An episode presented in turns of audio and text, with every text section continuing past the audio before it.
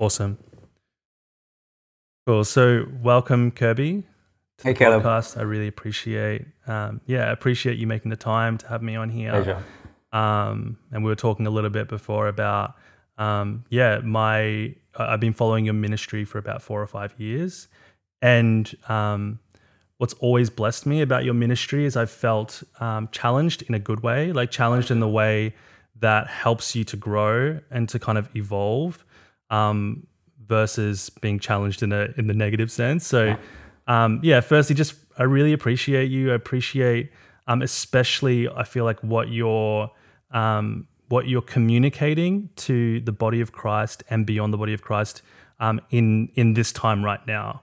It feels like um, from what I've listened to um, and just what I've been hearing from from friends and things like that. I just feel like um, it's very important, especially what is on you right now. So just appreciate that and um, thanks for coming on here. Just want to start start. Thank you. way. Thank you, Caleb. Thank Um, you. Yeah, you're welcome. Um, I'd love to just start off by hearing just a little bit of your background. Some of my listeners um, may not have actually heard of you, so um, I'm interested in how how your journey has progressed. And I know like that's a really broad question, so um, just go where you feel um, you can in, in the amount of time that we have. Um, yeah. Yeah, that's a very long um, uh, uh, story, uh, Caleb, but uh, I'll try and give you the, the points that are important in my journey. Uh, give you a background to where I come from for your audience as well. I am uh, from Sri Lanka, so literally, you know, we are a little teardrop at the bottom of India, literally 32 kilometers uh, distance between the top of Sri Lanka and India. Uh, and so we are very small island at the bottom. When I say small island, uh, we are 20 million people.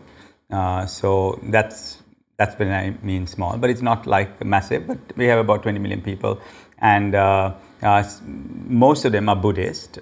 So 85% Buddhist, and the Hindus and uh, Muslims, and it's, so it's the rest uh, surmount to the rest, and uh, Catholics, and very little uh, what they would call uh, Pentecostal or charismatic, and see what we are put in.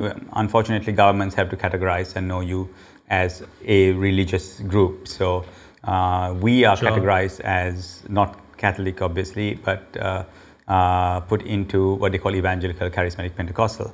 Um, which is which is sad because it it doesn't leave room for differentiation uh, because I don't consider myself evangelical, charismatic, or Pentecostal. But unfortunately, um, unfortunately, the uh, we're categorized as that. Of course, I have come through the evangelical, charismatic, and Pentecostal move. And um my grandfather was a Methodist priest, so I was brought up on the mission field in Sri Lanka. If you know what that, if you go back 100 years or 50 years, you'll know what the mission field looked like here, and you still come to these parts and you see how uh, missionaries came from uh, with the Western world and, and, and preached here. And honestly, on, uh, I was brought up literally on the, blood of the martyrs who, who have preached the gospel in this nation, you know. And so I was very used to uh, a methodical sort of uh, gospel, and I grew up in it. And um, uh, then when I was, my name is Kirby, so I was named Kirby because Kirby comes from the word Kirk, which means brought from the church. So, um, uh, Okay. so what happened was then uh, when I was around 15, my grandfather was, although he was a Methodist, he was a Buddhist. So my my mother's family comes from over 2,000 years of uh, very ancient family uh, that was uh, in Sri Lanka. Um, uh, they were li- lineage to the king, uh, one of one of the kings, one of the many kings in Sri Lanka, and uh, so they're a very hardcore Buddhist family. In fact, the um, the the capital of the country is named after my mother's uh, mother's family. So, um, so you can understand that lineage, and then you have my grandfather uh, breaking away and now becoming a Christian, and uh, at, a, at a later stage of his life, and then he gave himself to become a priest straight off. He didn't think twice about it, and and sold his estates and his gem mines and all this kind of stuff, and then became a Christian. So I'm, you can call me second generation from that side, uh, from my mother's side, uh, or third generation from that side, Christian. Uh, my dad's family uh, is Huguenot French, who came here 500 years ago. Okay. So the Huguenots are again Protestant, you know, fighting against the Catholic Church at that time, and then came here. So it's a marriage between Christianity and sort of Buddhism. And then my grandfather really uh, was not so, although he was in a Methodist revival, uh, he was more a John Wesley fan. Let me put it like that, uh, and a Charles Okay. Wesley fan than than method the methodical sort of movement, you know. And uh, I still have his book, uh, Ancient in Tatters, about John Wesley and all how he scribbles of how he. And if you know anything about anyone knows anything about the Methodist revival, you realize that it's far from. Uh, and I'm not castigating what church has become today, but every revival is far from really the ones who had uh, had the revelation first. Every single revival is like that, and For sure. yeah, and, and um, unfortunately, that that DNA wasn't passed down. And uh, with anything, I was, um, if you look at uh, the, the latter revivals from Toronto to whatever it is, I don't think the DNA of it is still lasting, you know. And so that is why what is so important for us today, uh, Caleb, is a fresh revelation, you know. Uh, and when I say fresh, it doesn't mean new. I'm saying, uh, I'm not saying a new revelation. There is no new revelation, but just a fresh move that is so important. And so, just giving you a background to uh, my family, and um, I went away from the church. So, brought up in the church, went away from the church when I was 15 or 16. 14, 15, 16, I was a very troubled kid. I had no reason to be troubled. My parents were really wonderful uh, people, uh, Yeah. affluent. Uh, you know, I had every luxury in my life when I was young. We had horses, and you know, we have come from an ancient equestrian family, 500 years of horses, and so I had everything, you know, in my life. But uh, at around 14, 15, I found myself um, void, you know, of any presence, or and my mental state was bad. I've got used to uh, getting involved with drugs and stuff like that. 14 years old, I had my first hit of heroin. By the time I was 15, I was uh, completely doing heroin. Oh. Uh, 16, 15. I mean, from there onwards, you can imagine what happened. And anyway, so I went into the world, explored, left the church, explored the world, got uh, initiated into the Hermetic Order of the Golden Dawn uh, by someone here in Sri Lanka when I was 15. You know, like uh, initiated into his what he was not the official one, but what he was doing, and uh, got involved very much with the occult and uh, all that kind of stuff. So you can you that, and then went into the Buddhism, into the Hinduistic traditions, the Vedantic that is so uh, big here in, in these parts of the world. You know, studied those things thoroughly, and um, and really, uh, uh, without I must say, uh, we learned a lot, and this is something that uh, people say, no, you got to be ashamed of it. But I'm not ashamed of what I experienced because it was God had a plan, you know, and and I I, I studied under them very well. I became quite uh, proficient in the Kabbalah and all this kind of stuff. And uh, when I was um, and uh, sort of a ritual magician when I was very young. Uh, and by the time uh, I hit 19, I was, uh, of course, my mind had not got healed still, and uh, I was on psychiatric medication and stuff like that. And and uh, from there onwards, I went back to my grandfather's faith. You know, so going back to the Bible, reading back, and well, no one, there was no one to teach me. Uh, I uh, was averse to the charismatic Pentecostal movement at that time because I felt that they needed to save me, and I didn't have a reason to be saved, and and this whole thing. And then my parents are now moved from the Methodist Church to uh, at that uh, the, I think it was the Four, Four Square Gospel Church at that time, and and so they were. They were, they were. You, you know how you you set your. They're trying to set me up to be saved, you know, constantly, and I was running away from that. Yeah, yeah. Uh, so I didn't want to have anything to do with that, and I found myself in England, uh, actually in in uh, Milton, uh, in Maidenhead, uh, when I was, I think, 18 years old or whatever it is, uh, going to get my wife, Fiona, who was uh, who was British, but she had been here on a stint uh, for her studies, and her parents had found out that that she'd got involved with a gangster and and uh, and uh, swiftly took her away and uh, to England. But I had by that time made a lot of money um, because I was involved in the mafia here and stuff like that with all this, and so I'd made a lot of money, and I managed to find uh, find myself uh, in London knocking on her door in, in, in Milton Keynes, much to her parents' dismay. and um, of course um, uh, with a Bible in my hand as well, because now I was looking to for my with a couple of pills of uh, psychiatric medication and a Bible in the other hand, you know. So, so what happened was um, I started reading the uh, Bible, and uh, one thing I couldn't understand it that well, but but because of my uh, background in the Kabbalah and stuff like that, I could understand it. I could understand the Old Testament, but not the New Testament. I couldn't like nail it. I was like, what the reason sure. for Jesus was like it, it went over my head. But uh, the whole Old Testament, I saw in when I started reading the Old Testament, I saw everything I'd studied in the Hermetic orders and uh, in the Vedantic and all this kind of stuff. I saw just shadows, you know, of that in the Bible, and I was looking, thinking, man, here's a book that's thousands of years old, and it had every other book in it, even in the Old Testament, and it sort of unified everything that I was specializing in. Uh, and uh, that blew me away because um, uh, I was thinking, man, you could just come here and get a whole lot of this stuff. And I was I spent so many years doing all this. And but one thing that happened to me is when I used to read the New Testament and understanding Christ and His words, my mind started getting uh, better and my clarity started coming in. Wow. Yeah, there's something wow. about the, the Spirit word underwritten by blood, you know, that um, that really awakened me to uh, righteousness. Really, uh, uh, when I say righteousness, God's justice, and and um, yeah. So I gave my life to the Lord. I had experience in Maidenhead in a room on, on my own. Um, I didn't have a concept of a sinner's prayer, but I knew exactly where I was, who I was, and I invited him into my life. When I came back to Sri Lanka, my parents didn't know anything about this, so they're still trying to uh, get me into church. but uh, by that time, I had uh, an awesome relationship with the Lord, and um, yeah, so uh, that's that's that's the beginning, and then.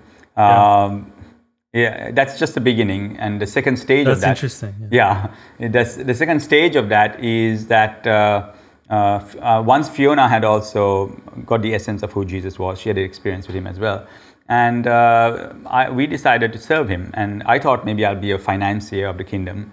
And because I was a business person, I had, I had big projects in Dubai, I had uh, tea factories, I, I, had farmland, all that, which we still have.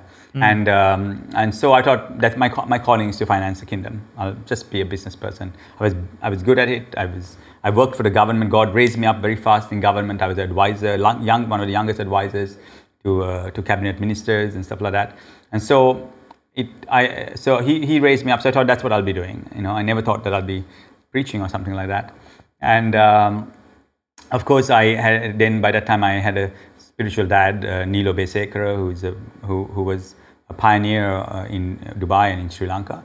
And, um, and then I got to know Prophet Kobus van Rensburg very, very supernaturally. Mm. And um, started, started really growing in the charismatic. You know, Kobus was a funny. Uh, my my my spiritual dad also was. He was Methodist uh, priest, then Pentecostal charismatic. You know, done the whole line, and then he gone. Uh, when I met Neil, he was in Grace. He was in the Grace move. So okay. So I was like, yeah, yeah. You know, it blew me away. It like it like Grace like rocked me. It rocked my world. You know, and uh, then uh, Kobus was also Grace, but he was into like long life, lasting life. You know, this kind of stuff. And could sort of mm. close because I was grace, but I was struggling with a, uh, a complex of being a martyr because I wanted to serve the Lord, and because in the mafia, yeah. uh, if you love someone, you die for someone. So uh, it was for me, I was that's the way I showed loyalty. So I was finding a way to die for Christ, you know, and so. Then Kobus comes with his narrative like, oh no, you're not supposed to die, you're supposed to live and all this. And so I got really ticked off really at one point. And uh, I like, no, that's not, you've got to die for Christ. And, and you know, and so, but it, Kobus, his, his revelation sort of came on me. Uh, he was dying, you know, Kobus was dying when I met him. And uh, he yeah, was dying of yeah. um, uh, a very strange kind of cancer. And they, um, you know, you have maybe very few opportunities with him. So uh, he, uh, he asked me once, what do you want from me? I think on the first day he met me. And I said, I just want the revelation of the word. I said, the way you know the word, I want to know the word. That's all I'm. Mm-hmm. And he, mm. this guy, if anyone knows anything about Kobus van Rensburg, I think it was uh, Oral Roberts who said that there's a guy in Africa who's done more miracles in the last 10 years than the whole 1946 revival, you know? So that means yeah. all the guys put together, A. Allen, you know, all, all of them put together, you know, Branham, Allen, all put together, Jack Coe, all put together. There's one guy who yeah. done more, you know? So that was Kobus. So and, for, any- and for people, sorry, for people listening as well, because I don't know what the documentary was that came out. There's a documentary that came out Sons of God, was it? really, the Sons of God. Sons of God, Was maybe. Was it the Sons Yeah, of God? yeah, I yeah. yeah. Yeah. Yeah, yeah, but I remember Yeah. because I'm from South Africa, actually. Really? Okay, yeah. there, yeah. and um, the church they were part of was um, it was when the Toronto Renewal was happening as Yes. well. So Jesus People Movement, Toronto Yes. Renewal, and Yeah. it blew up 30 people to 3,000 people, and a part of all that. Yeah. Um, but I the first time I saw a video of Co- Kobus, and I remember just seeing all these crutches all That's over right, the right, yeah. walls, and the and he's kind he kind of comes across a bit kooky, you Yes, know, like his does, yeah. whole his whole style. He's like a prophet, Yes. um, and a lot of those sort of prophets can be just like a little bit Weird, kooky, yeah, which yeah, I, I really yeah. enjoy. Yeah. With the um, and he had a pool or something. He had a pool. his- he carries his, um, incense. He carries his oils, his incense, and it's weird. Like you know, he's got this. Well, Yeah. his, yeah, prophets are quite But strange. but then. yeah. But then he's seeing this crazy fruit. Like, Yes, that's right, Like yeah. really, like not many people on the planet. Yes. Like it's pretty insane what Yes. he was walking in. So anyway, I, I didn't mean to yeah. So off. so we we we got really close, and then what happened was so when like anyone could have asked him for anything, like they would have asked him for I want the power to heal, like because his healings were like off the charts, you know, like uh, so effortless and easy and all that. And so I I the only thing I said I want to know the word the way you know the word because if you listen to him, I tell people even today when they come to church, I said if you want to listen to me, listen a bit to, to Kobus. And if you can handle Kobus, then you'll be able to handle a bit of me. You know, otherwise, because we just uh, the way that he teaches, and of course, I got impartation. So he then laid hands on me, and and um, uh, that, that's what happened. And the rest was history. And from that time onwards, I can't. If I pick the Bible up, it just it's new revelation. It's just new. It's just new. Wow. And I can't. I can only say it's a gift. I can't explain it any other way. Like I never have to prepare like so, a message or something like that. Uh, you know, just if I open it, it's like it explodes and uh, it became living. The word really is a living word, and um, so that's what I that's what I received, and I'm so grateful. And the rest followed, of course, the miracles, signs, and wonders uh, followed. Uh, but just to just to close uh, on this question, uh, something that's very very important and that has to be said is that uh, Sri Lanka, uh, what a lot of people won't know, is uh, has one of the most ancient forms of Christianity uh, in the world. Okay, uh, because Thomas landed here in 52 AD. So St. Thomas was already here 52 AD, just 20 years after uh, Christ's death, and and then they set up here in about the 400s the Nestorian Church of the East, or the Church of the East was set up in Sri Lanka, and uh, very inculcated with the Sri Lankan tradition and stuff like that. And uh, so now I didn't know this, so it was it was only uh, maybe five six years ago that I started teaching in certain ways. I was going down a certain stream, and uh, a lot of times I get revelation in the night, you know, a dream, a vision, and then Bible teachings and stuff like that. So um, I started wondering what the heck is going on, like how is this happening? There was eight months of constant teaching like this, and um, I started then understanding uh, a bit about uh, the Nestorian Church, and I started was led to look into the doctrines and why he was hereticized because sort of Catholic Church hereticized him at one point. And I was amazed to see that all the stuff that I was teaching is why he was hereticized. And uh, uh, it, it, I was like, whoa, like where the heck? Then I realized what happened was an impartation broke open, probably a stream. And um, yeah, this, this Nestorian church, the Church of the East, was the largest church, bigger than the Catholic Church. And they went from here to the Silk Road to China. And they sat in the Chinese Daos. And the king in Sri Lanka, uh, the, the Sri Lankan king at that time, his, his uh, son-in-law, Migara, was uh, a Christian, an Nestorian Christian. And they set up a old, uh, ancient, and it's all on Wikipedia, you, you can check it out. It's like they set up an old uh, cross here and a, and a church here. And when the Nestorians went into China, the Tang dynasty, just imagine, that, look, how, I mean, people have to, I, I think because we, they've hereticized Nestorius, we've not seen the impact that this man has made for Christianity throughout Wow. the East. I mean, it's mind blowing. So just understand the king's son in law was a Christian, became a Christian. Okay, uh, and a lot of the history of Sri Lanka uh, at that point is is inculcated with the Nestorians. Then you have uh, going in, these same guys going into China and the Tang dynasty, and in the Tang dynasty, the emperor, literally the emperor, loves the gospel that Nestorius is bringing. And literally, what he does is he, he calls it the luminous religion of light. And he takes the luminous religion of light and tells all the Daos at that point, which was Confucius tradition, to be able to preach this new luminous religion of light. And 3,000 monks were initiated in, in China. And go, going, I mean, just imagine what Nestorius did. I mean, we don't even talk about this because some, the institutionalized church said, oh, he was a heretic. But we don't even give him his mm. place. The whole of the Chinese empire, uh, up to, um, up to uh, Genghis Khan, okay, uh, you'll be surprised to know that Genghis Khan, all his tribesmen, they were all Christians, Nestorian Christians. And uh, he himself wow. was very influenced by his wife, his brother, his son, his grandson, Genghis Khan's grandson, who ruled China, was a Nestorian Christian.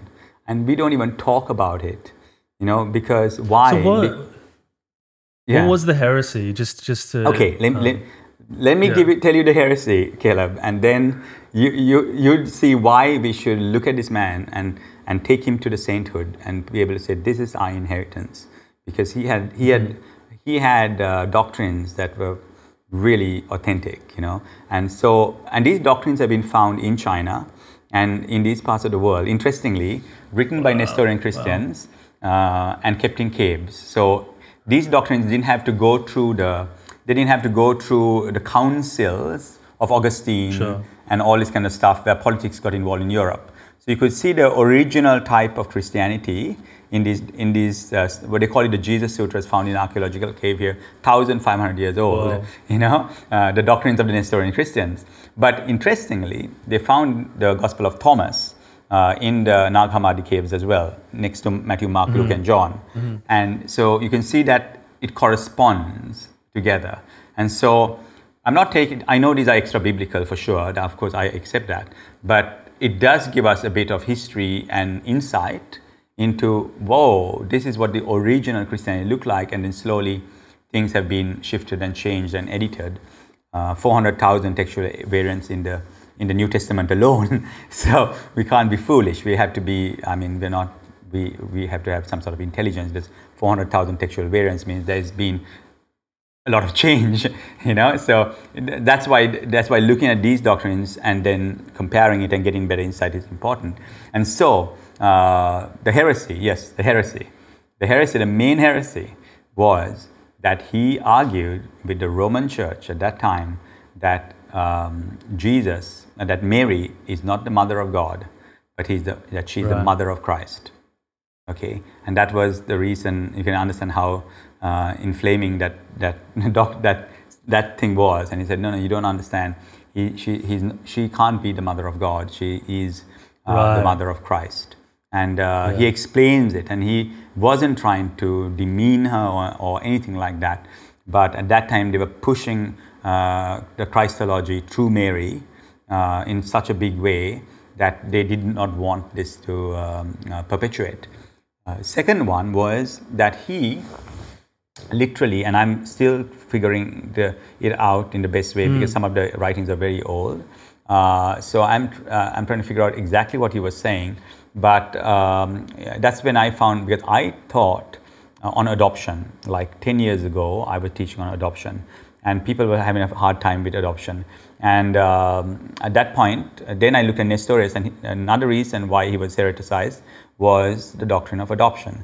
Now the doctrine of adoption is really interesting because uh, if you look at um, if you look at Jesus, okay, he doesn't say Jesus, and, and this is where people have uh, got him wrong, I believe, because he's not saying that Jesus is not God, but he's saying that Jesus, um, uh, Jesus is a man adopted by God. Mm-hmm. Okay. Right. Now, now that's an interesting take. A man adopted by God.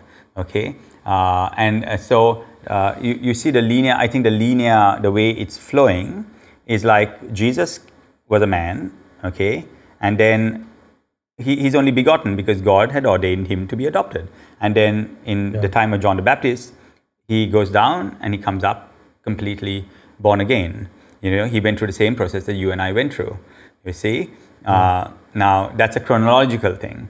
So I think what uh, what it conflicts with is the theolo- theology that Jesus is 100% man, 100% God simultaneously. Yeah. Okay. Now that is, I, I think that's where we can might might need to review the Nestorius thing because he's not talking about a simultaneous thing. He's talking about a chronological thing. So up to Right, John the Baptist, man, and then Son of God, which is very interesting. Yeah. You know, and so you look at this, the, the subtleties of these things, which are wonderful, and we should be able to talk about it without uh, because they're so beautiful. The, the subtleties are beautiful. I don't know who's right and who's wrong, and really, I have a relationship with Jesus. It doesn't. It really doesn't matter because these are just Yeah. doctrines that people argued over and fought over, and then threw people out of church over. Uh, but if you look at the essence of what is what came through this part of the world, is an emperor himself gave himself to the religion of light and and asked it to be spread. So I mean, um, Fascinating. yeah, yeah. And there, there's a little more Yeah, on that, but I'll, I'll wait. I just, that's, so that's where we are, and then the back of back again history to Sri, of Sri Lanka. There's so much in that. It's it's um it's fascinating, and I I love church history. So you pushed a button there when you started talking about that, um, and especially more recently, um, looking for um, I think I think wanting to be more pragmatic in my practice, Yeah. in my own personal practice, and looking through. Um, well, if you start with like you know charismatic Christianity or whatever, it's like pray in the spirit, pray in the spirit, read the word, pray in the spirit. Yeah. There's not much else Yeah. more going on, Yes. and wanting to fish around and dig deeper Yeah. to try and find like is there early examples of a more um, holistic spirituality, a whole Yes. more holistic spiritual practice, and um, and we are largely, especially as Protestants, influenced by Augustine, and then obviously like Luther was very Yes. influenced by Augustine, which is why we've inherited Yes. that. And I've even seen that, you know, like Yeah. you're talking about um, the established church versus like an Eastern Yes. offshoot through Nestori, Nestorian or whatever. Um, but at the same time, I feel like Protestantism has cut off its roots in Catholicism Yes. in a way that's been detrimental. So it's like Yeah. this common theme of not being able to have discussions, maybe, Yes, or to just explore things Yes. without it becoming mingled with identity Yes. it yeah. seems to be the challenge. It's like um, pursuing to live in mystery and to know the mystery has you, to know that above all things you're held by love. Yes. You're not um, defined by your um, doctrinal association or whatever. Seems to be the foundation that creates humility to have discussion around these things. So yeah. it feels like a common a common thing where we've lost so much like treasure chests of um, wisdom and understanding's been lost and um, I saw that in Catholicism. Yes. I saw things like um, so I started working at this Catholic church and then um, I was just digging around because you hang out with Protestants and they all they have there's an agreed upon sort of like mindset toward the Catholic tradition. Yes, that's but right, no yeah. one's actually crossed the line and has Yes. any real idea. Yes. And you see, like in the charismatic renewal, you see these like you know gold dust and manna and different things, and then you read the lives of the saints, and it was happening Yes. for centuries Yes, before you know the modern day charismatic movement. Yeah. But I remember one thing that um, was like a, a turning point for me in my own in a realization for myself of where my own mindset was is um, I was talking to the priest because I worked directly for this priest, and then he's talking about um, the Eucharist, Yes.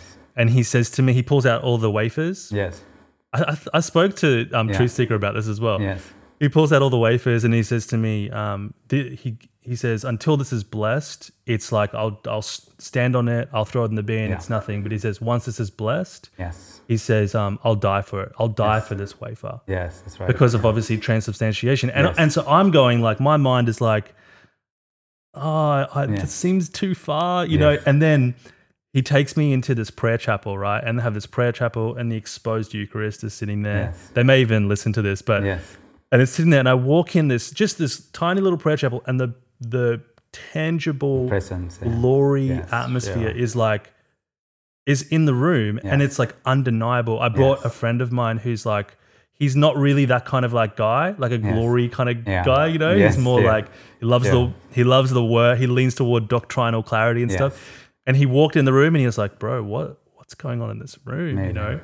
And I remember just going like, I can't figure this out. Like I can I can try and figure it out. I can go like, oh, it's just their faith and my doctrine's still right, but it's their Yeah. faith being applied or whatever. Yeah. But I, I agree with you. I feel like there's actually things that we we may just not know, and Yeah.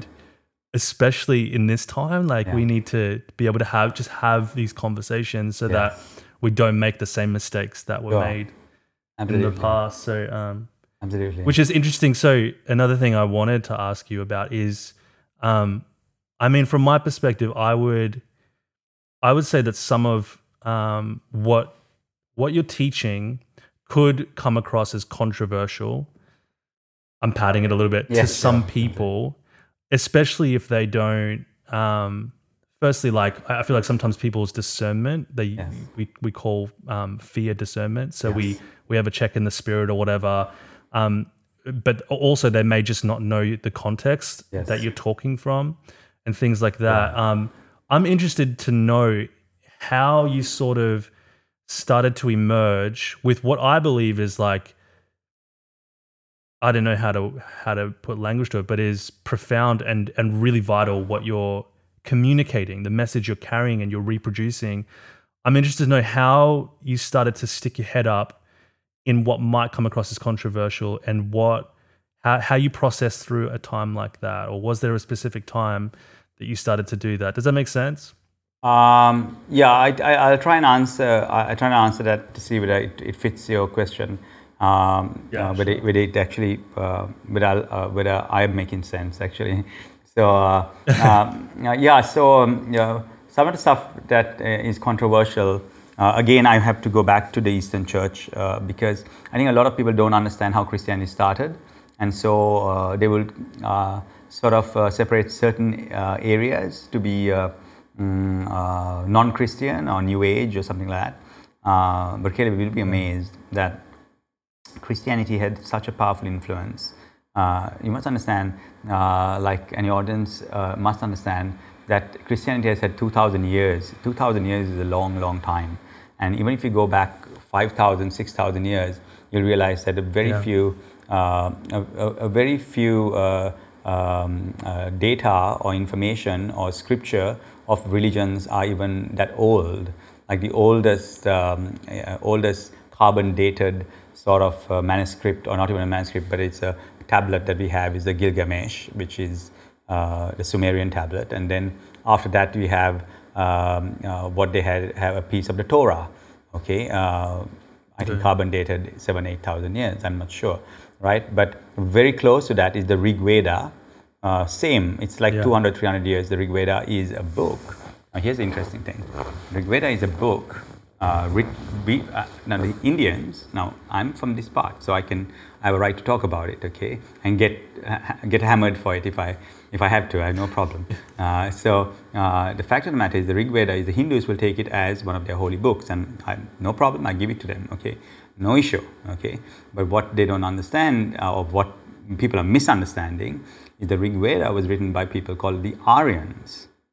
Okay, uh, now the Aryans are the people who came to Sri Lanka, and the Sri Lankans actually we call ourselves Aryans. Okay, and uh, the Aryan race were Persian in origin. Now, when you understand that they're Persian in origin, that means the oldest Hindu manuscript. Okay, just get this. Okay, so it's a crazy story. Okay, and these guys in Sri Lanka, they said, "Oh, we are we come from Prince Vijaya, who is an Aryan." But if I ask a Sri Lankan, like uh, Prince Vijaya is an Aryan, yeah. So who did Prince Vijaya worship? Okay, uh, so who does an Aryan worship? And you realize that Cyrus was an Aryan. Okay, uh, all these guys were Persian kings, and they were worshipping the God of Abraham. You know, and so the, most of the, the Bible, or see, the Bible was an oral tradition up to uh, Persia. When uh, the Persian kings came in, they are the ones. You know, Cyrus uh, says in the book of Ezra, Nehemiah, they say, "Go and build a house of the Lord for us." You know, and so you'll realize that uh, these Persian kings are the ones who actually started editing the text and getting uh, the uh, the Jews to really put what they believe down in books. And so you have the school of Isaiah and places like that. But these were just schools. You know, Isaiah was not written by one person; it was written by literally made by hundreds of people in one in generations. But the fact of the matter is, the Persian kings who believed in God got this done. So when we talk of Hinduism and when we talk of Buddhism or when we talk of all these things, we are forgetting that the oldest text that they have is also the Rig Veda, which is an Aryan book. And so there was a monotheistic mm. God who, and so the Rig Veda has three gods. And so in the, the semantics of the Rig Veda is like Father, Son, Holy Spirit, if you look at it. Okay? And it's just that the language is different. And so when we are looking at some of the New Age concepts that are coming in, it's, we shouldn't be so fast to sort of castigate it to like, oh, this is godless. Uh, but uh, to see the symbolic and see how Christians have influenced, we have we, we, we take away from our influence when we start try to demonize something. Uh, but yeah. if we understand how old and ancient we are, uh, we our technology is originally Egyptian, really. You know, it was written by Egyptian prince. We've got like a, such an ancient uh, technology passed down through generations. Yeah. Um, civilizations that are lost that we don't know how God dealt with that type when they were laying the pyramids. We don't know who God was and yeah. how God dealt with them. That civilization is lost. But we have the Jews, yeah. ancient, ancient. They're the only ones left from that that civilization that is passed down and given us a technology that probably was Egyptian because it was Egyptian prince, right? And and we don't understand this technology has come to us. And so I look mm. at hmm. every religion not with uh, not with a, a, eye of condemnation, but really to find Christ. And notice, I'm not I'm not universal. I'm not a universalist. I don't believe uh, that you can go down that path and then uh, find uh, find Christ.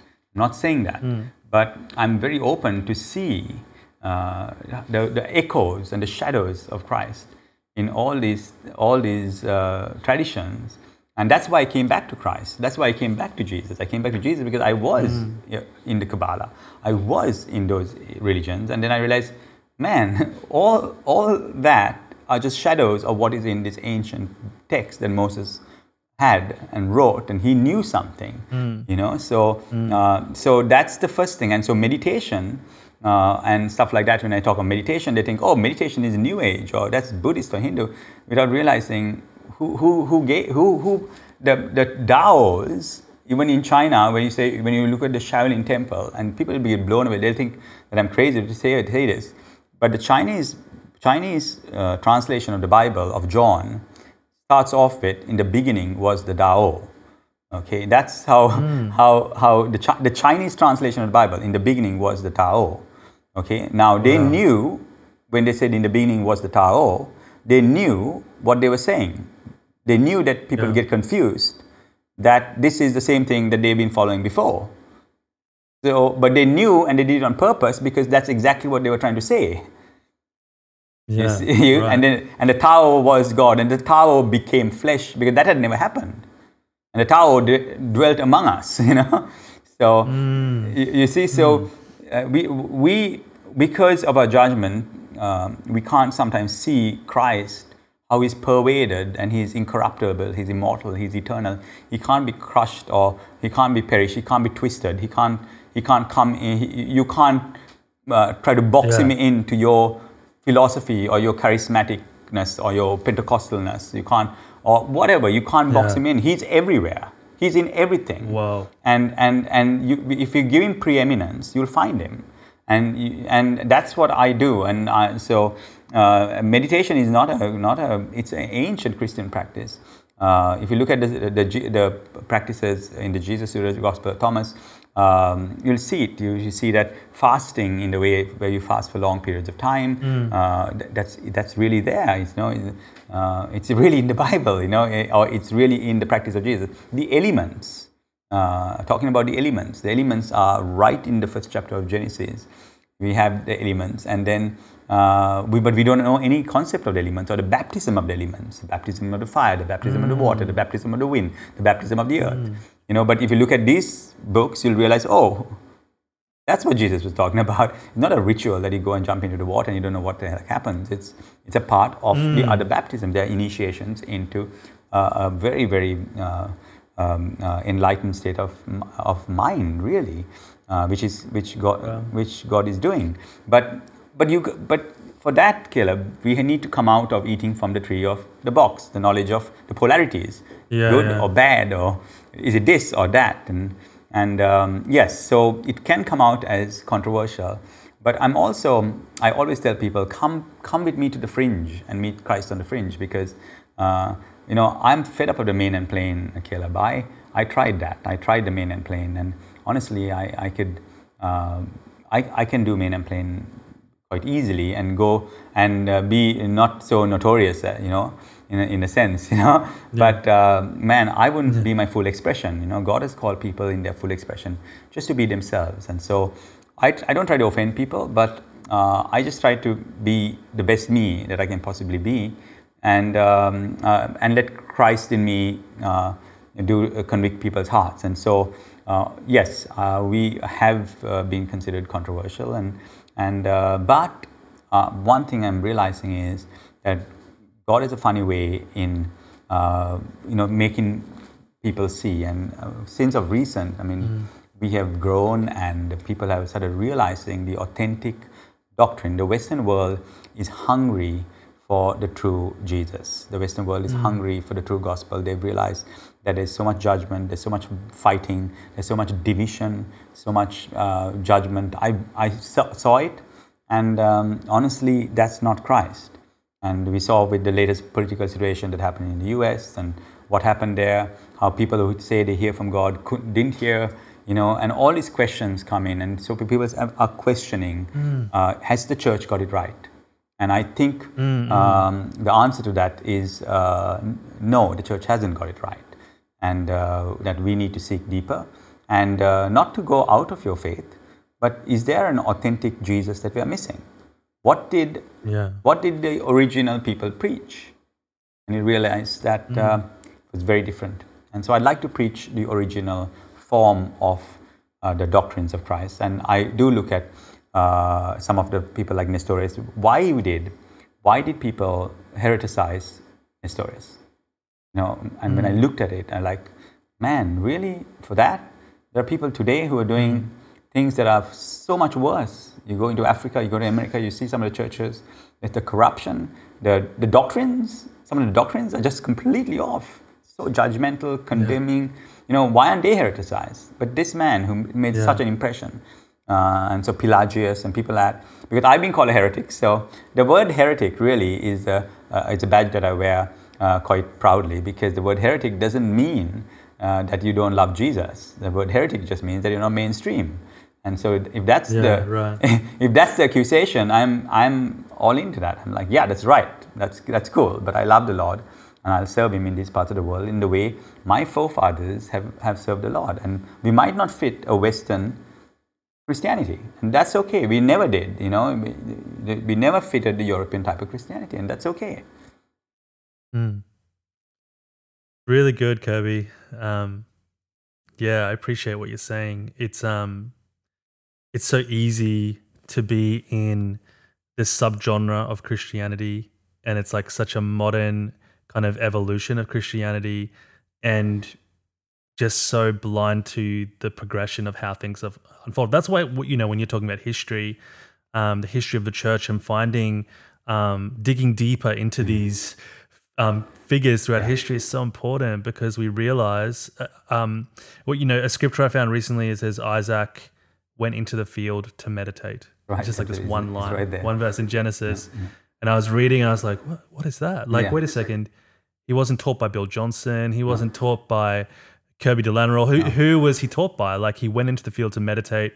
Well, probably Abraham taught him. Where did Abraham learn to meditate? We don't know. Like whatever his tradition was. I have a friend who's a historian. Actually, I was asking. I was like, "Can you do any research on that?" Mm. Um, because it's we we have a mindset around what Christianity is, and yeah. I think um I think we're actually we are in a time where it's on purpose what the Lord's doing as yeah. well. Absolutely. And there's definitely been people who have punched through, like yourself. Um, that was I'm so grateful for and um, and honor. Um, did did you did you ever have times? You know, it seems like um, this is an outside looking in, but it seems like your ministry where it's at now, there's a lot more acceptance maybe of it. Um, but did you ever have times even of just like questioning, you know, like like a mental challenge, um, going against the grain sometimes um, yeah, did you ever yeah, so, have that sort of struggle in your mind and yeah, and okay. wonder? Yeah, yeah. Thank you for the question, Caleb. Uh, um, I can only say I've never struggled with um, and I don't want to come off as sounding arrogant or something like that.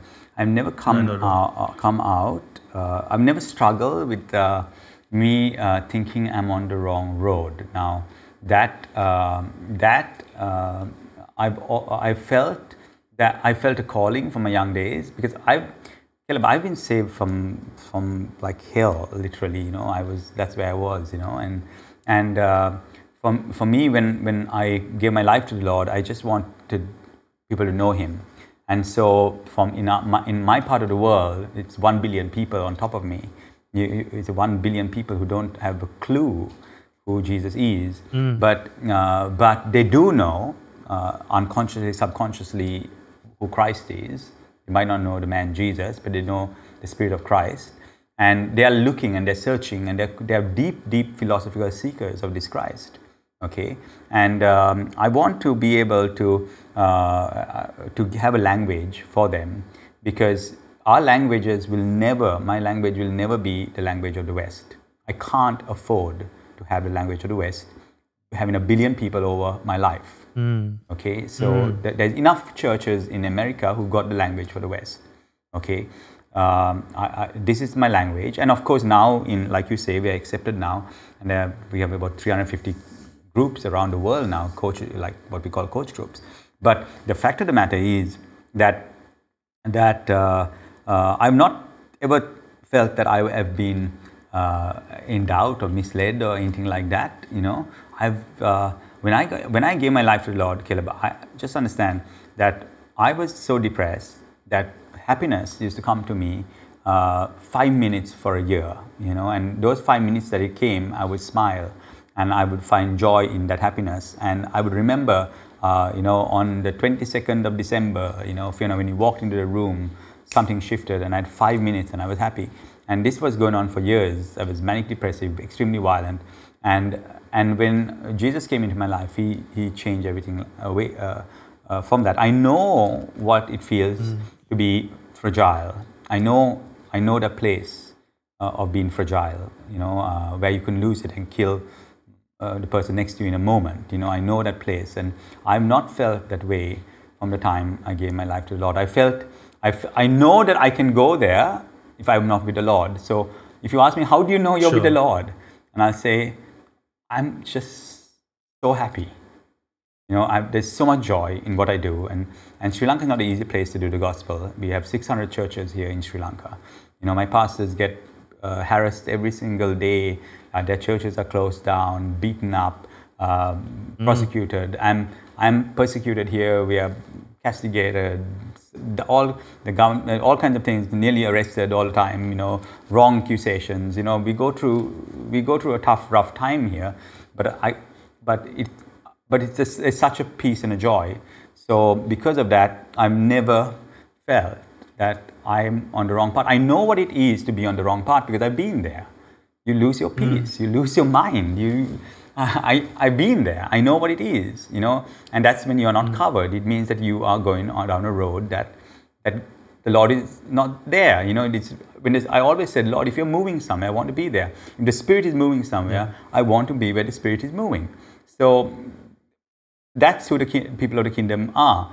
So because of that, I've not been challenged uh, about where I'm, go- I'm going, but have I had challenges from the, the church? Man, just two years ago, Caleb, uh, three years ago, the, all the churches in Sri Lanka, every single church, in the Catholic, Anglican, Methodist, uh, Baptist, um, you name them all, you put them all, AOG, Foursquare, all of them, they wrote a letter and they signed each from all the bishops and all of them wrote underneath, and it's up online. You can search for it and say, you know, "Wow, life cult." You know, um, the government needs to stop it immediately, and they were pressuring the government to get me arrested, and um, Wow. and uh, it's because the government had realized that this one church, or what they call a cult, had suddenly become 600 churches and had 250,000 people. And, and, and there have been people who have been working the field, like the older churches here, the charismatic move, and they, they were 25,000 people. I was 250,000 people in two years. So, so because we were growing so big, Um, They're saying you're Rajneesh or something like that. yeah. So they yeah. So they said yeah. So this guy this guy has grown so big so fast.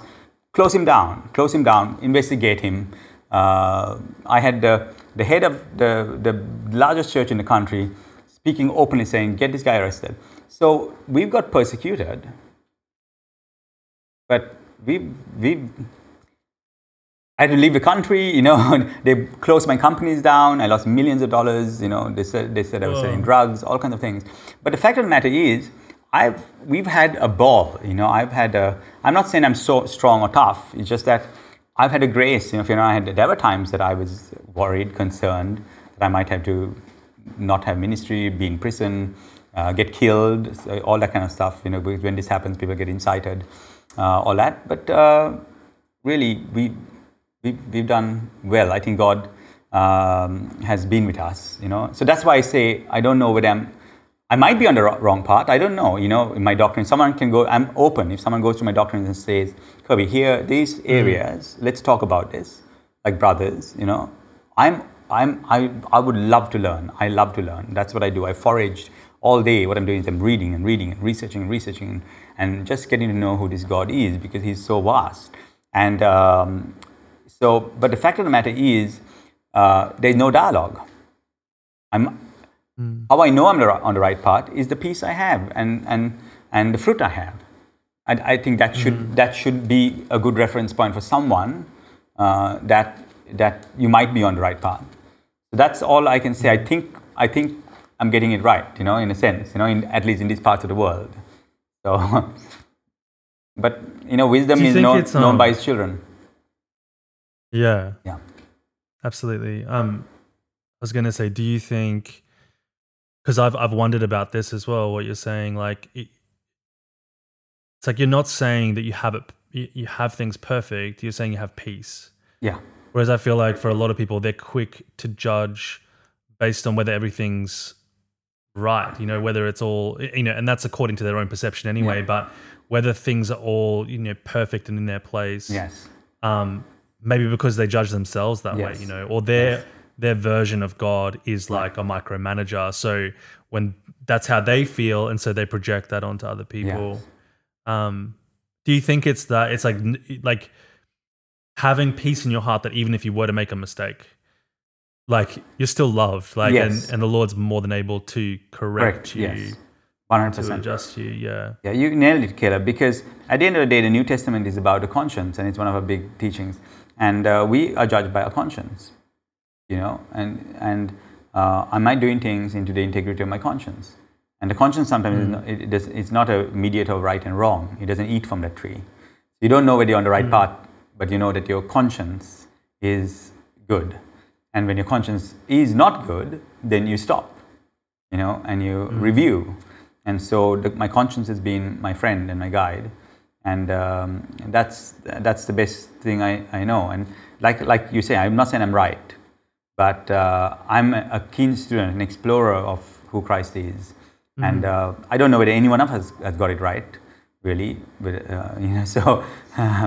But I, this is where I am now. This is why I am. This is why where I am now, and maybe I'll be in a different place uh, uh, another day. And maybe I will say myself. I'm, I'm, I'm quick to say when I'm wrong, uh, because that's good for people to listen. Now, so many times I have said, "Hey, you know that teaching right there, I don't agree with that uh, anymore. This is my upgrade." So I like to, I like to teach like that. That doesn't mean that uh, that teaching was uh, blasphemous or anything like that, but it could it could it could, could be mature up. Revelation I realize, is matures, you know, and um, uh, like if you listen to me teaching immortality, like when I first got it, it was like so like yes, we're going to live forever, and and now you know uh, now it, I teach him how it is so different, like so much on mechanics, and I say, hey guys, this is a difficult thing. I don't know if it's possible. I don't even know whether I believe in it anymore, but I'm going to preach it because it's there, you know. And so I've matured, you know. So and I, I think I'll keep maturing if we um, if we keep uh, ourselves humble and hearing uh, the Lord's voice. Yeah, that's awesome. Wow. Um, I'd love to hear like what you, you mentioned the conscience. Can you can you define what that is just in your own words, just so I can the people listening and just for myself as well? Because I feel like um, I feel everyone can relate to this feeling within yourself. You know, whether you are um, conscious, whether you're in relationship with the Lord or not. Um, you know, people on the street or whatever. Any any person can connect to the idea of conscience. Yeah. And I know even biblically, like I think that the word means um, to have like co-perception. Like it's actually it's got this moral thing attached to Right. it as well. But then it seems like I, I wonder about how people can be influenced in a, in a mindset that's still tree of knowledge and good and evil and is that is that tendency happening in a different faculty to the conscience Yeah. or is the conscience somehow formed in that mentality or influenced by that Yeah. Is there a distinction there Does yeah, make that's, that's, that's a good question. It's a bit technical, but uh, um, it, it works like this. I, I, I, from what I'm seeing in the, in the word, uh, the conscience is like the priest. So you, you see, the, you get a tabernacle, and you get the priest who goes, the high priest who goes in and out of all the chambers, including the outer court, including uh, the holy place, and including the most holy place. So you see, so the, consider the conscience like him. So if you are in the outer court, and if you are, if you've not received uh, the blood, if you've not ever gone into the most holy place, and you don't know anything about the blood, then your conscience is like an outer court priest, because he's going to constantly work, he's going to constantly perform, he's going to be constantly feel accused, because he's only an outer court priest. He he, he has to sacrifice every day, and uh, and that's what the Bible in the New Testament calls a weak conscience. A weak conscience is under the law. Mm, that's good So he's a he's an outer court priest, a weak conscience. Then you have uh, what the Bible calls as a mature conscience, a perfected conscience, and that's the guy who can be in the most holy place. His conscience is sprinkled by the blood, and uh, John writes it very beautifully. He says, "If your if your conscience condemns you, God is greater than your conscience." You know, and so uh, and so you have boldness before God because because that means your conscience has been sprinkled. So he's an inner court, uh, most holy place high priest. That's And- good. Yeah, so that that's the conscience. So the conscience will change according to where you are. So uh, Romans says it like this in Romans two. It says about the Gentiles in this in these regions. It says that the Gentiles who do not have a, the law, um, but do the things of the law. So that means that like the Hindus are doing the same thing like the Jews, but they're doing the same thing of the law. That means it is a law unto themselves. So their religion is just like the Judaic law. It means okay, their thoughts will accuse them, accuse them, and their conscience literally will judge them. So um, that's really cool again. So you see that everyone who is in the outer court, in the Old Testament type of tradition, their conscience is weak. So uh, they're, they're under the law. So they so God judges them according to how did your conscience keep, keep the rules and regulations that you were under. You, you see. So, but then we're called to transcend it. We're, called to transcend the rules and regulations and actually have a conscience that is mature, blood washed, knows that we're loved. So I say, if you are have a mature conscience, it doesn't accuse you. And if it does accuse you, mm. if your heart condemns you, you say, hey, heart, you see the blood? You're washed clean. Come on, let's work together mm. as my friend again. So, a conscience is a faculty That's of good. your spirit. It's not the faculty of Holy Spirit. It's the faculty of your spirit. It's it's a place where people don't talk about that we have a spirit. Okay, and, and and because of that, there's severe misunderstanding in Christianity because they think, oh, when you talk, I, my my spirit, we're talking, we're saying we think it's Holy Spirit. It's not. It's our spirit, you know, and it's paired with Holy Spirit. It witnesses with Holy Spirit, but it's our spirit, and um, th- that spirit has a, has a faculty called a conscience. That's very good. That's good. Really good anchoring verses as well. Like it helps to really um, paint that picture clearly, like the distinction between Yeah. yeah why there can still be legalism. Do you think um, some of that when it's still in the weak conscience? Um, a a person who may still be the, in the weak conscience place, and then I, I think about where Paul says, um, you know, if a brother's if their conscience is weak, they're only eating veggies That's or right. whatever. you Yeah, know, that's like- right. Absolutely. That, that, Yeah, that, yeah. that Romans 14. That's really that that one is really good. And he explains, you know, Mm. he's like, don't get this guy to eat meat, man. He, he he can't drink wine. He's not going to have a wine a glass of wine with you. He's just he's he's no no wine and only veggies. You see. So, but you know, Yeah, I. I have a glass of wine when I go out and stuff like that. I don't like drinking, you know, personally. Uh, but but sometimes someone say it is a good wine. I say, hey, can may I have may, may I have a taste, you know? And so Sure. people are like, oh, but you know, but you, well, we're not. We're Pente-. It's like, hey, no, you know, it's, it depends on your conscience. I'm not going to force you to take it, but my conscience is okay with this. You know, and that's what Paul is talking about. Do you, do is there is there a connection with um subconscious beliefs and the reprogramming of subconscious beliefs? Um, or use different language, you know, through the revelatory, the putting off of the old, being renewed in the spirit of the mind. I think is a good, you know, biblical Yeah. uh, language for that. Is Yes. that is that kind of how you evolve, I guess, or is that how you become you unveil to your innocence? Like, is that kind of the progression? Do you think? Like, Hundred percent, Caleb. But people, that's why I said our spirit. People don't. The Bible talks so much about your spirit. You know, Romans uh, eight, Romans nine says your spirit witnesses with His spirit. Your conscience witnesses with His spirit. So, your spirit is the subconscious mind. And if we don't, if we, once you understand that, that you have a spirit that is the subconscious mind, and uh, Okay, or, yeah. or I don't even want to call it subconscious, I call it the non-conscious or unconscious mind. You know, Okay. and and that mind has the, all the patterns. Your spirit carries all the patterns of generations. You know, and uh, that spirit needs to be renewed. It needs to be uh, purified. It needs to be all this stuff. It needs to have a uh, an impartation, uh, uh, a pairing with Holy Spirit uh, that comes from the Holy of Holies. And so your spirit is in the holy place. His spirit is in the most holy place. It's the Shekinah, in the most holy place. And in the holy place is your spirit. Uh, and that's what people miss there. You see, we, they say, oh, no, no, no, what in the holy place is the mind. Uh, in, and, and in the most holy place is the spirit. It's like, no, no, no, no, no. In, in the holy place is your spirit which you can call the lower mind, no problem, okay? But uh, that has a faculty of the lower mind. But on the other side of the veil, when the uh, when the veil is taken away and you can see clearly, you're then paired. Your spirit and his spirit are paired together, and that's the Shekinah there, right there. So the subconscious mind, the reprogramming is your spirit needs to be reprogrammed. It's need to be infused with dignity that is from the Father.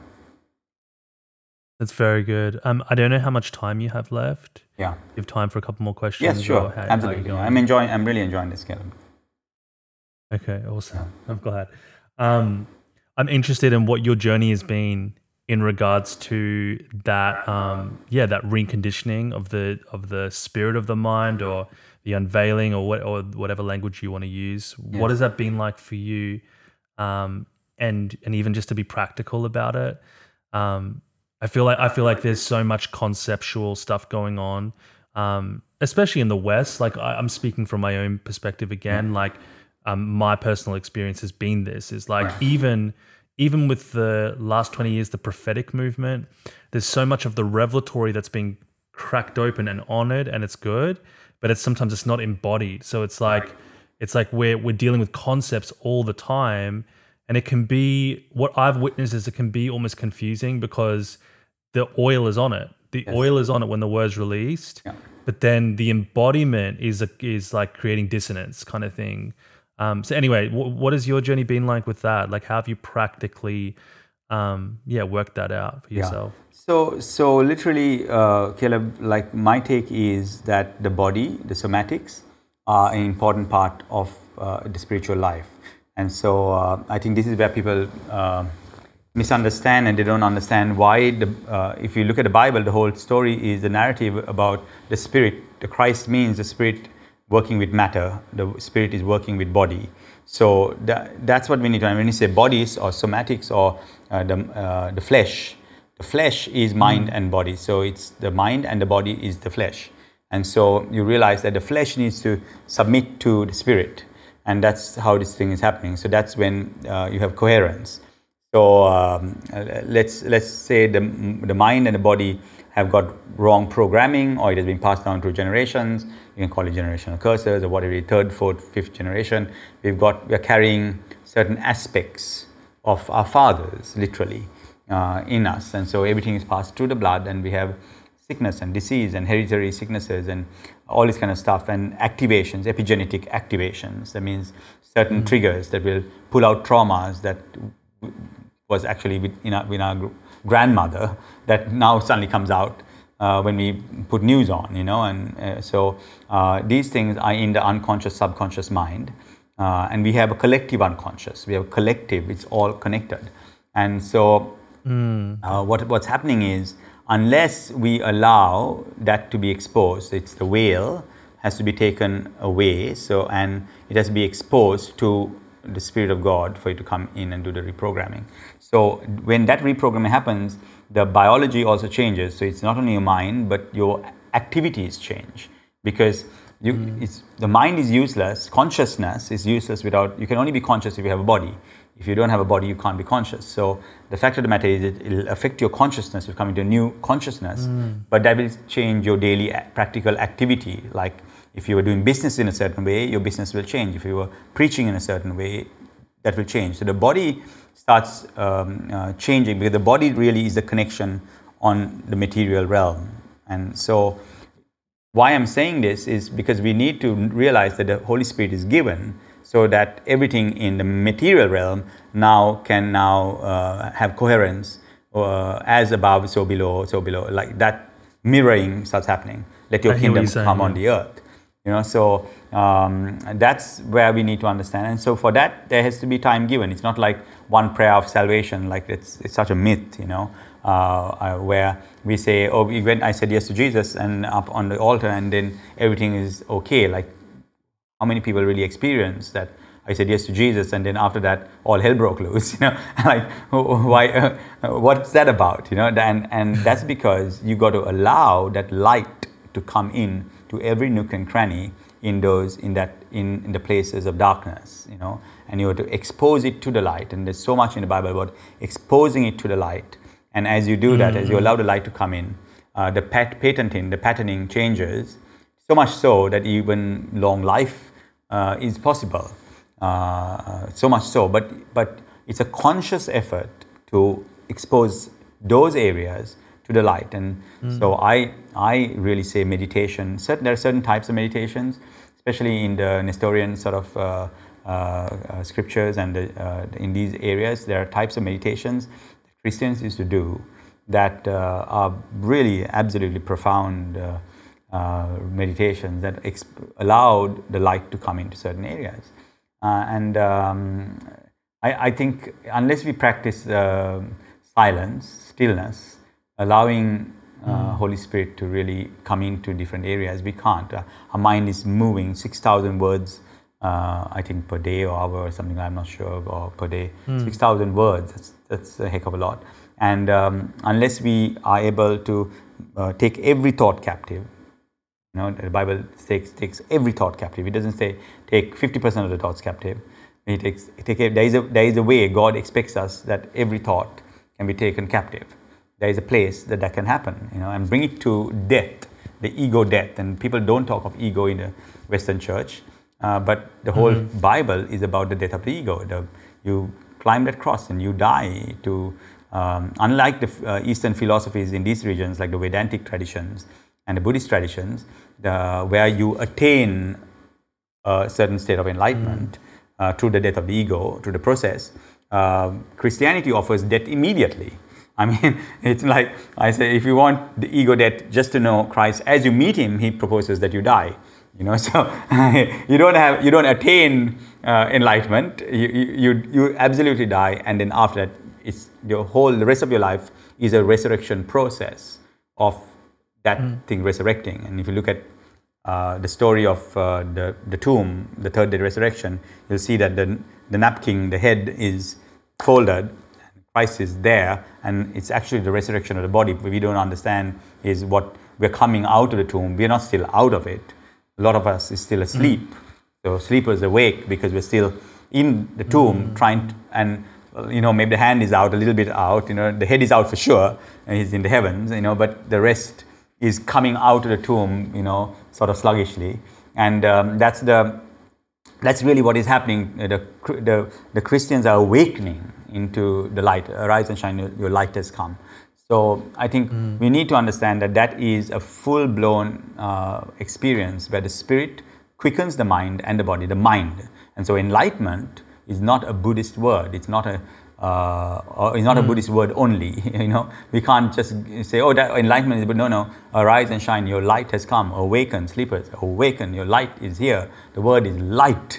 You know, and and so it's, there's an awakening that needs to happen, like like uh, when you see daylight. You know, and uh, that awakening. If you don't like the word enlightenment, if people don't like the word enlightenment, there's an awakening, and it's a real awakening of the mind because there's nothing more to do with the Holy Spirit. the Holy Spirit is fully awakened. But where is He awakening you? He's awakening you in the spirit of your mind, like you just quoted. That's really good. Um, I think I was going to ask you like how you reconcile that with um, you know some of the finished work sort of doctrine that I feel like has been really it's been really awesome and it's like been a vital um, recovery I think of Yes. the revelation. Yes. but it's sometimes again received in a we- through a Western um, psyche kind of thing, like through a Western um, perception of how reality is. That it kind of it almost becomes dualistic again, you know, where Yes. it's um, there can be a denial of the fact that you're not embodying you're not embodying that union that's given to you in its entirety. Um, Yes. so I appreciate you unpacking that a, a little bit because I Yeah. feel like there can be a lot of confusion around yes, that. Mean, and, I, and I appreciate the question, Caleb, really, because when I'm talking about the awakening, I'm not talking about this, your spirit, because your spirit, like let's let's let's like I'm telling I tell Christians a lot, of, let's move away from this fact that you can lose your salvation. Let's move away from that now. Let's not lay again these foundations. Christ has come. If you know Jesus, He's come to you. He has got your spirit. So we are, the game is being played on at least three levels here.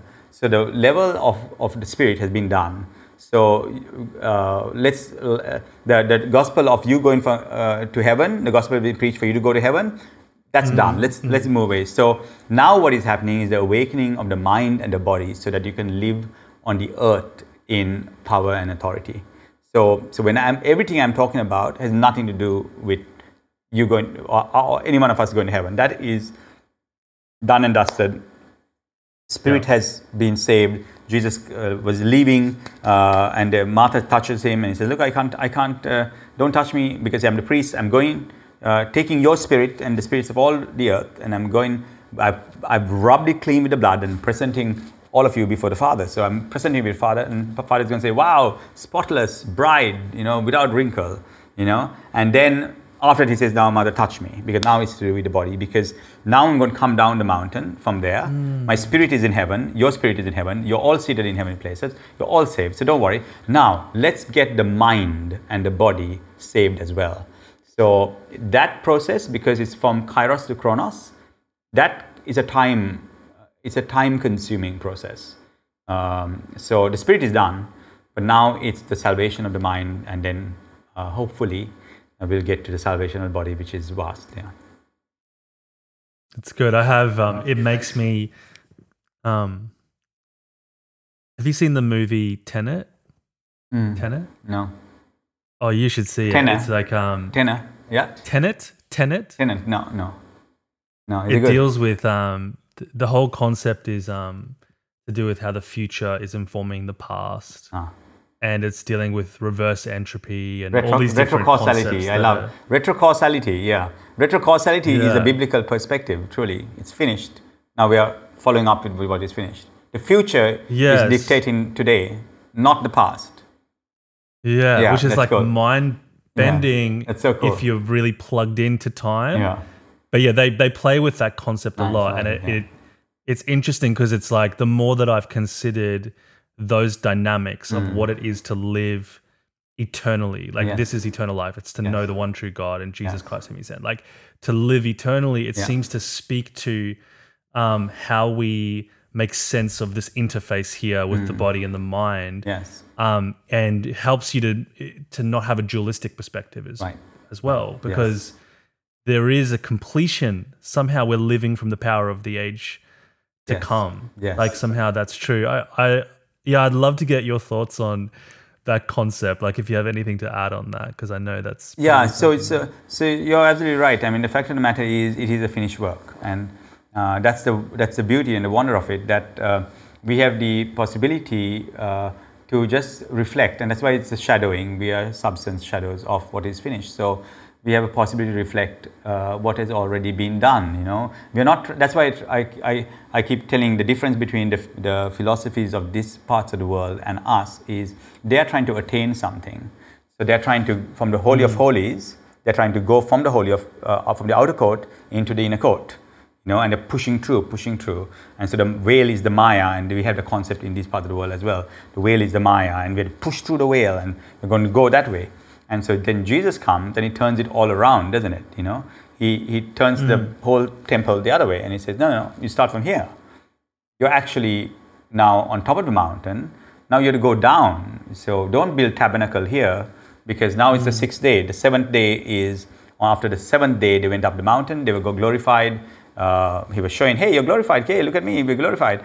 And they said, hey, let's shall we stay here? No, no, he said, no, now you're going down. So after the seventh mm. day, we are going down the mountain. We are going to the, towards the outer court. We are turning the tree of life in the Kabbalah the other way. You know, in the, the Kabbalists as well. Uh, they, they, I love the Sephiroth in the tree of life, and you know Malkut, and you know then you got Yesod, and then at the end you get Keter all the way. That is God's glory. But he turns it around and says, no, no, no, you're not going from Malkut, not from the earth to Keter. Mm. You're going from Keter to the earth. You know, and that's why that's the beauty of it, you know. And so if you understand spirit, soul, and body, our spirit is already there. Everything is downloaded consciousness. Uh, we are tuned in, okay, to, the, to consciousness, mm. uh, the, the Christ, the mind of Christ. And then now we are creating on the earth through that. And so actually we are causing things to become what it really is when there is no time, you know. So yeah, that's uh, that's that's sort of uh, a little quick take on that. Yeah, it's fascinating that stuff. Hey, it's it's um it's it feels like simple sometimes. Yeah.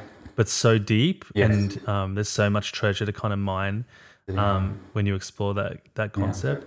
Yeah. Um, I'm just aware of time. Like I feel like I could just keep asking yeah. questions because get into sure. that kind of depth. But um, yeah. I, am just interested in your pe- perspective, and maybe we can finish on this on um and I know again, maybe it's different for where you guys are in Sri Lanka and different parts of the world, but um, it's it's getting pretty turbulent here in. Australia. Yeah. Um, and the and obviously this has been happening now for a year with coronavirus and things like that. I don't necessarily want to talk too much about that in itself, but um, I feel like I feel like sometimes I and I know others are looking for wisdom, like there's all sorts of opinions being thrown around. Um, there's all sorts of ideas. There's so much polarity. There's so much um, judgment. There's so much fear. Um, and I'm just interested in your perspective. Like, and I know this deals a little bit with eschatology because we're talking about like how are things going to unfold because that's how we can have hope and that's how we can deal with the current turbulence. But um, yeah, what is what is your perspective down to the level of practical wisdom and how believers should be positioning positioning themselves?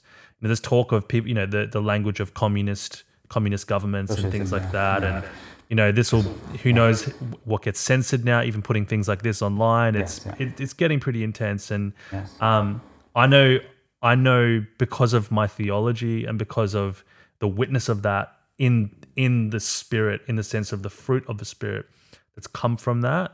Um, but I'm just interested in in yeah your perspective, especially um, based on what you're saying before. Like you've been through persecution and you've been through and maybe and and I guess you're still living in an environment where it's somewhat hostile. Yeah, uh, yeah. So socialism is uh, is uh, I mean uh, the Western world is really sometimes when I listen to some of the, some of my Western friends talk, and I just say, look, you guys are just worried. You're just you're just scared to have my life.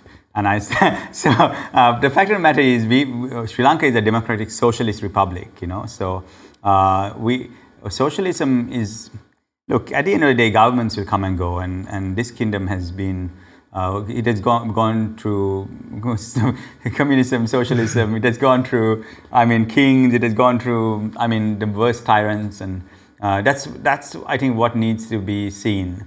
And uh, we are in Sri Lanka, and we, uh, I mean, we get from censored to this kind of stuff is normal for us. You know, we, we can't even sometimes Okay. have church or churches are closed down. We don't have a voice. So sometimes, you know, but God is so faithful to raise His people up in times like this. And and in Sri Lanka, we uh, we might be a small group, a very influential group. And uh, uh, how did that happen? How did we? How did I end up being in government? How did I get a job in government? How did I become the youngest advisor? You know, how did Joseph do it? How did uh, true taken as a eunuch? You know, uh, literally becomes like just imagine uh, Daniel. You know, taken as a eunuch, and that's what he does. Look at Joseph. You know, sold as a slave. You know, with ty- ty- tyrannic, ty- absolutely tyrannic governments. Um, And um, the Bible, uh, it is a story of uh, therapeutic stress. Uh, and that's what uh, I think we miss. Stress is good. The Bible is a story, uh, is one of the only stories, and p- scientists are finding out that now, uh, one of the only stories that say stress is good. Stress is when David can become a king beating Goliath, you know. So I, I, I think the, the church is just going through a renaissance. We've had, uh, we had rumors of wars uh, many, many times, constantly, earthquakes, this, that, you know, and I don't think there's any, it's coming to any kind of uh, end, but really a beginning uh, for the Christ kind and people who really know Christ and churches. And I think institutionalized religion will have a, a, a tough time, uh, really, because Yeah. they don't have the answers. They, they can't bring meaning to the suffering. Um, uh, because there are people suffering, and suffering suffering is real, and um, and I, I think uh, the church needs to relook at their, some of their doctrines. Uh, like I'm looking like at some of the doctrines. Why are we uh, why are we not effective? You know, and this is the time the church can really really bring some meaning into the suffering. We have the suffering servant. We have Christ. We uh, we can bring real meaning now if we were not judgmental. You know if we don't look at this that group of people and say that they're like this and these people are like that and all that it really could be really effective now. Uh, and i think there are some churches in this season and this time that are growing into that. But we're going to see more of this. This is just the beginning of the beginning you know? So uh, i think we're going to see more of it Do you think that there is a because you mentioned, um, I- and I agree with you. Like, it's comforting sometimes. Like you know, simple scriptures like Psalm forty six. I've just been like living in that lately because it's just be still and know, be still and know. It's so simple. It's not like don't get frantic and try and figure it all out. Just be still and know. yes He will be exalted amongst Yes. nations, and Yes. it's it it um, articulates the turbulence of the times and things like that. Do you think um, there is something unique about this time in comparison to maybe um, you know other historical events and and humanity's evolution? And I don't mean scientific evolution Yeah. necessarily. I just mean Yes. the evolving of humanity uh, in, in consciousness and uh, toward its unveiling in the person of Christ. Like, because it feels like, and I don't know if every generation says this, but it does feel like we are living in a time where there's a lot of different factors, like um, the, the fact that we're, globally the internet has made us so connected. yes Um, in the church and out of the church, it feels like there's way more people who seem to be awake yes um, Right. even Right. just in in spiritual traditions or whatever, like who are awake. And what I mean by that is self aware, Yeah. not just in the program of judgment and fear and survival and all those Yeah. different things. yeah i, I Um, think so. uh, The question is, do you think there's a do you think there is something distinct about this time in comparison to other times in history? Yes, I, I, I do think, and I think I think uh, uh, this season is a sign of that Christ is coming. Christ is being sanctified outside the walls of the church, and that's what you're seeing when you're you know suffering brings. For me, a person who's suffering, but he's suffering, but he's a Hindu or a Buddhist. That's for me, it's Christ who's suffering, you know, and because the Christ in him is suffering, you know, and and that when there is suffering, there's consciousness. That's the way it always happens. Without suffering, there is no consciousness. And so when you see a Buddhist or a Hindu or a Muslim suffering, that's that's that that's that person. And Christ said, "Oh, you gave him a glass of water. You you you saw him in prison. You saw him in hospital. You went to see him." And it's like, "Oh, when did we do that, oh Lord? Oh, that. Oh, but that was me. That was me." And uh, so I think Christ is being really glorified outside the church walls now. We're seeing people who are awake, like you're saying, and they're not just Christians. In fact, sadly, the Christians are the, the sleepiest of the lot. And you're see, looking around and the other people, and it's like, wow, you, you, you, you're getting this, man. You, you don't have the same semantics. And it's, it's, it's really Christ coming out of the walls of his confinements. And we're being able to Yeah. see them in many people. And that will bring many sons to glory. Um, us being able to recognize and say, what I see in you is I see Jesus in you. You might not know him, but let me introduce him to who you really are. You know, and I think there's a tremendous opportunity at hand in that. And um, yeah, so it's di- different to any time, and I really believe it's a move of God. Awesome. Yeah, I agree with you. Um, Kirby, thank you Thank so you. much. Thank you, Caleb. It's been a real sharing and, pleasure um, talking to you. Thank you so much for your questions. Appreciate you. Yeah.